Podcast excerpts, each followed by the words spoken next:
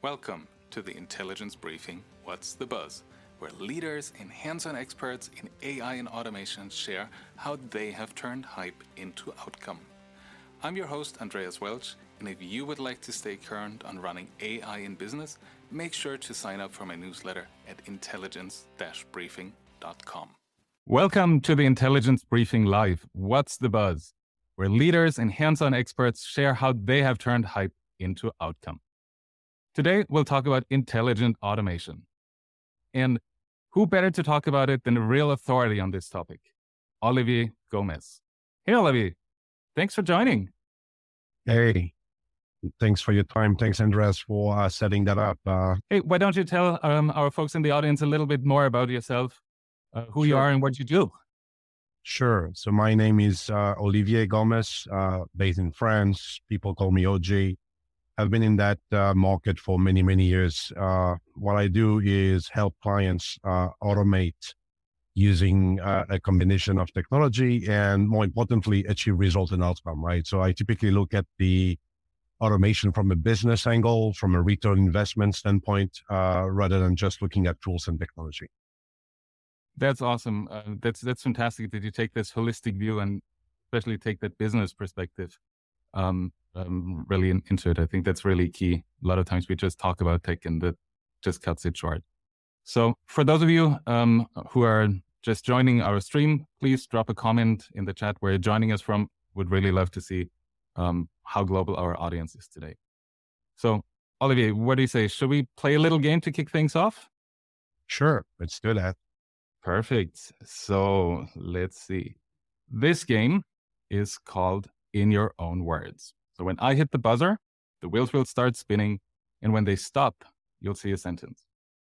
I'd like you to answer with the first thing that comes to mind and why in your own words. So to make it a little more interesting, um, I'll only give you 60 seconds for your answer before you'll start hearing a countdown.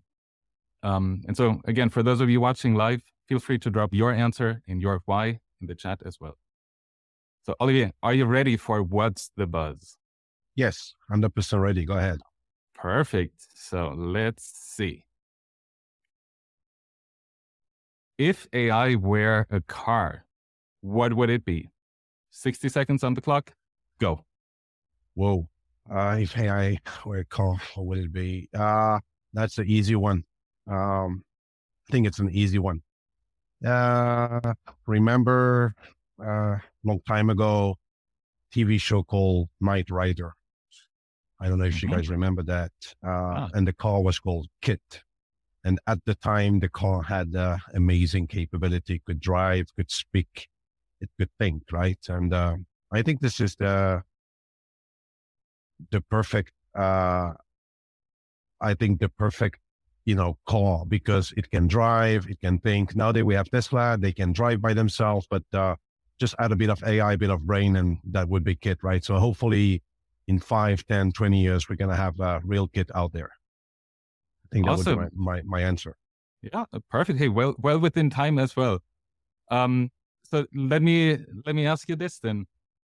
You know, with, with KITT and, and all the stunts and, and, and things they were doing already in, in the 80s, right? One thing is that it's taking what 30, 40 years for, for this to really materialize and, and for us to see these kinds of cars on the street or slowly getting on the street right now. Um, but I would say there's there's also some kind of risk in involved, right? When you do pull these stunts, um, they don't work all the time. Um, and so I know you talk about risk a, a lot of the time in, in helping to de-risk the, the client. So I'm curious, can you talk a little bit more about what de-risking the client means to you? Yes, thanks. This is a very important point. I think it's becoming a, a key topic on the market. And and, and, and this de-risking is actually a good news conversation for the client, right? So we talk about risk. People are concerned, you know, this is kind of a bad side of technology. On the contrary here, I think we are reaching a point where the, the industry is mature enough uh, so that we can start sharing the risk and de-risking the client by having providers, software providers, service provider starting to take a bit more risk. And I think, you know, this is going to be a, a, much more balanced situation moving forward. We see that already today in other industry where because we have done it before, because we are starting to have a bunch of use cases, because we start to understand how the technology works, uh, we as service provider, whether you push software, you push services, can start, you know, de-risking the client a bit, so they don't have to basically, you know, put a lot of money up front or commit to a large amount of monthly dollars and, you know, not really being sure of the result, right? So that's really all about that is the maturity of the market is going to push a rebalancing of the risk between the provider and and the customer. So how how do you facilitate that um, um, and, and and help to to rebalance that? What's an active role that uh, that someone can can take in doing this? Uh, I think it's it's it's really easy to uh, uh, set up this type of uh, uh, um, let's say agreement, right? So all all we need to understand is the expected outcome, which is nowadays more and more obvious. At the beginning, uh, when we were playing with technology, when we were doing proof of concept, we were just uh, happy with it, technology, you know, doing what it's supposed to do, you know, not full of bugs, uh, really delivering, you know, the features that it was meant to deliver. I think now we are reaching a point where we start to understand clearly the expected business outcome. We can frame the business outcome, we can baseline, and then we can see how we are moving the needle on that on that baseline. It is as simple as accepting that if you are not able as a provider to move that baseline for the client, then you know you are going to uh, uh share, uh, let's say, the the lack of result. You are going to basically uh, take some of the risk yourself. As simple as that. Mm-hmm. That that makes sense. Yeah. And so, you know, I, I heard you say um, what what providers can can do. And if I put my old IT hat back on, in, in, in good IT fashion, you know, I see many people think about sort of this build by partner kind of thing here again when it comes to AI and, and automation. Um, so where where are you seeing that go, especially when there's um, more of a, a, risk sharing model um, that we're moving towards? Yes.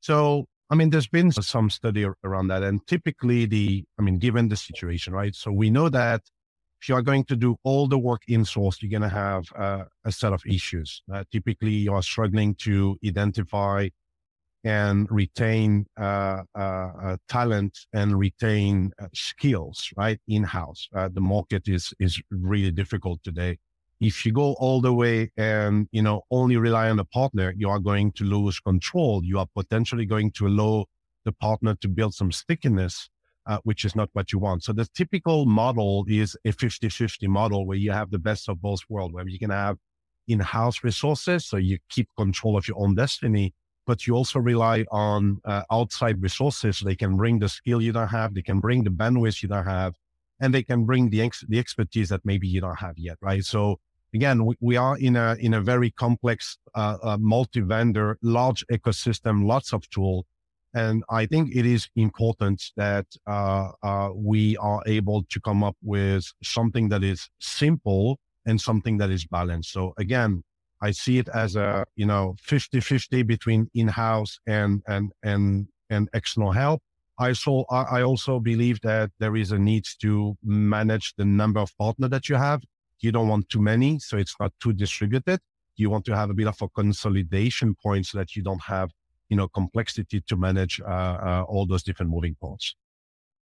Perfect. I think that that makes sense, right? Keep um, keep a good overview um, and, and and also see what skills you have and you need in house and, and where you can augment that uh, with additional experts or additional help. Um, maybe going going a bit more in that direction um, one hand, certainly you can build the bots yourself, or you can ask your um, your your service provider to to to build bots and, and, and AI and automation kind of things uh, for you. But I see there's also a, a trend more towards outcome based um, contracts be, between customers and, and providers, or you know maybe it goes even further. What are you seeing there? Um, where's where, where's it moving in terms of commercials? where, so where the market is moving. Uh, this yes. is a very, yeah, this is a very, uh, very interesting point, right? So we've, we've seen the market. So first of all, the nature of the market has evolved a lot. Uh, uh a while back, uh, all we were looking at when looking at automation and intelligent automation was to build some bots. And it was all focused on building, building, and building. I think the market has now evolved into a, a, a, a larger life cycle. So the, the full cycle now is more around help me understand my opportunity, help me build a blueprint uh, of my, uh, you know, digital blueprint of my environment so I can discover uh, opportunity and manage and prioritize priority uh, um, uh, opportunity, help me build and deploy, and also more importantly, help me uh, uh run and maintain uh, uh, my environment because we know that as you build a digital workforce and you start having a lot a lot more digital workforce in your environment, that digital workforce requires a HR type of uh, department, which means, you know, running and maintaining those digital workers the same way you would have a need for HR and management to run, uh, uh, you know, uh, a human operation team, right? So, so first of all, the nature is really changing. And then uh, uh, I would say we are going to reach a very similar situation as we had many, many years ago when uh, we decided to outsource a whole bunch of activity that uh, you know was not core uh, to our business. So this is going to also be you know uh, a, a, very critical time where on one side you have critical IP, critical piece of content, critical logic that is running your business that is embedded in the technology that you want to manage, you want to go, you govern, you want this central point of control that remains in house so you don't lose control. But at the same time, you will want to uh, um, uh, basically outtask and outsource some of the things that is not core to your business that you know you want someone else to uh, handle typically what we call the automation operation which is to run and maintain all those uh, robots that are out there uh, this is you know probably going to be a situation where we are going to see uh, instead of outsourcing uh, you know, and outtasking uh, human work, we are going to outsource and outtask, I think, bot works to partners. I think uh, that's that's a really interesting perspective, and and thanks thanks for sharing that with us here because to me that that also shows how the the market is maturing, how uh, organizations are maturing. It, it it really shows that hey, there's this automation, whether it's RPA, whether it's the the early stages of AI, in everything in, in between, right? In intelligent automation. That is really maturing. It's it's coming out of these emerging tech departments that are doing some technology scouting and figuring out where can we use it and, and how can we use it. Especially when you talk about this this notion of, of governance and um, um, models between your internal teams and, and, your service providers. It's really great to see that. I'm I'm personally really excited about this um, and you know where where this whole thing is is going and, and how it's shaped up over the last couple of years. Um, yes, and, and if I may, if I may add something here, again, the the level of complexity of that ecosystem is going to grow uh, exponentially. We are going to have a lot more, uh, uh, let's say, type of tools. You know, on top of RPA, on top of IDP, on top of chatbot, on top of AI algorithm, we're gonna have a very large, very complex ecosystem of technology to manage that will become more and more critical uh, to the business model of pretty much uh, every industry out there. So we are going to need to get help from the outside. And, you know, we used to say a long time ago, uh, you know, back to this analogy, uh, uh, you know, about the, the outsourcing. We, we used to say your, your mess for less. you know, I, I'm, I'm starting to hear your mess for more, meaning, you know, it's going to be so difficult to manage that, so difficult to find the resources that will actually have the knowledge to manage all that that we will be looking for partner that have the knowledge and the expertise to manage that because it's so critical, right? So again, expect this, this, uh, you know, your, your mess or more type of situation to happen because it will be so critical that you will want someone that, that is really capable to handle all that for you. And what, what type of skills do you see on, on, on the internal side, right? That people should be building or, or need to build to have an effective conversation and an effective uh, partnership with a provider. Yes, I I think th- this is probably the the biggest point here. I think more important than knowing the tools, uh, more important than understanding the technology, uh, I think a understanding the business and the data uh, around the business is going to be uh, the key asset for the in-house team. Uh, you know, being able to gather, uh, collect, clean, and make the data liquid so you can use it is going to be an extremely important skill that only the in-house people will be able to do because you need to understand the business and you need to be able to be close to you know the the action and the clients to understand that. So for me, uh, you can you can rely on an external partner to configure a very specific tool, but you have to have control over your business. You have to have control over your data. You need to understand exactly you know how to utilize this data so you can pinpoint the opportunity and know where to apply the intelligent automation ecosystem. Sounds great. Um, so let's let's shift gears a little bit. Um, I know you've been in, in this space obviously for, for quite some time, and I'm, I'm sure you've seen a thing or two. Right? You already speak from experience here. Um, but what would you say has, has been the most significant evolution in this AI automation space in the last five years? And where are you seeing things go in the next five? What will be significant then? Yes.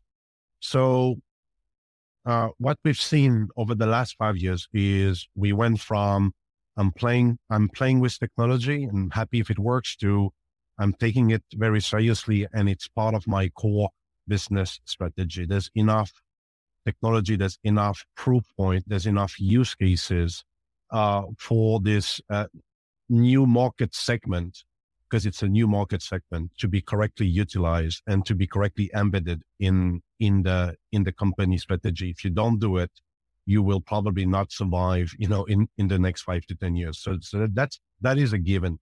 What will happen moving forward is that again, we are going to move away from this, um, you know, technology centric type of conversation. And we are going to move into a business centric type of conversation uh, we are going to see, you know, the very famous couple, CIO, CFO, the, the dynamic between the two is going to evolve. We are going to see the CFO get, getting a, a, lot more involved because it, it is now a, mat, a mature set of technology.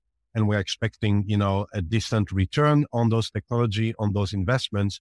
And we are going to see, you know, uh, a, a lot more interesting conversation that are business model related rather than just, you know, POC or new shiny object type of conversation, right? For sure. Perfect. And so when you when you say it's a it's a um, duo right between the the CIO the the CFO, um, would you say that's that's the main center of, of gravity? Are are there others that that that play uh, in in that space as well that that, that have an interest either see you know things become more efficient or cheaper or better um, you know to to to use the the, the broad cliche um, terms that, that we associate with this so yeah, who else so, we need around yeah. the table so obviously everyone here you know is going to be uh, you know deeply uh, involved uh, because they are going to benefit from uh, those technologies. So if you are running an hr department if you are running a operation uh, obviously, if you are running an, I don't know, finance department, if you're in charge of supply chain, you know, uh, if you are sales, all of those departments are going to need to rely on those technology to be more efficient, uh, to improve not just, by the way, the cost structure, but also everything else, you know, the, the quality, the speed, uh, the, so the, the customer satisfaction, even the, the employee to improve, you know, retention because the attrition is, is going through the roof, right? But still, uh, when we are going to need to uh, get the approval for a, a large program, the CFO will be the gatekeeper. And when we are going to go into a lot of technology conversation, typically the CIO, right? The technology is going to become a lot more platform type of technology. It's going to be a lot closer to the CIO. It's going to be a lot less, you know, point uh, technology that are deployed uh, outside uh, the, the IT department. So for me, the CFO and the CIO will be the two gatekeeper of all those programs moving forward. That's very that's very encouraging seeing how, how the two play together and both from the platform but also the, the business side to to align these outcomes and drive them. So then let me maybe summarize real quick uh, the the three points that, that we touched on.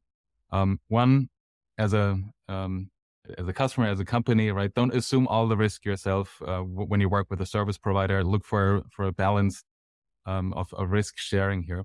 Um, number two, if if you're building, buying, partnering, right, all, all of that can really take new forms and, and it can become an equal partnership in in that sense. Um, and then the last one, what I heard you just say, on one hand, you know, it's really just the beginning of, of, of the journey. We've already come quite far over the last couple of years but it will be a, a, very strong partnership that you need within your business and especially between the IT and, and the finance function.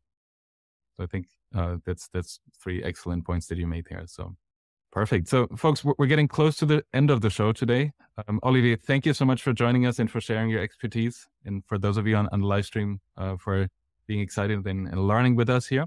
So see you next time for another round of the Intelligence Briefing Live. What's the buzz?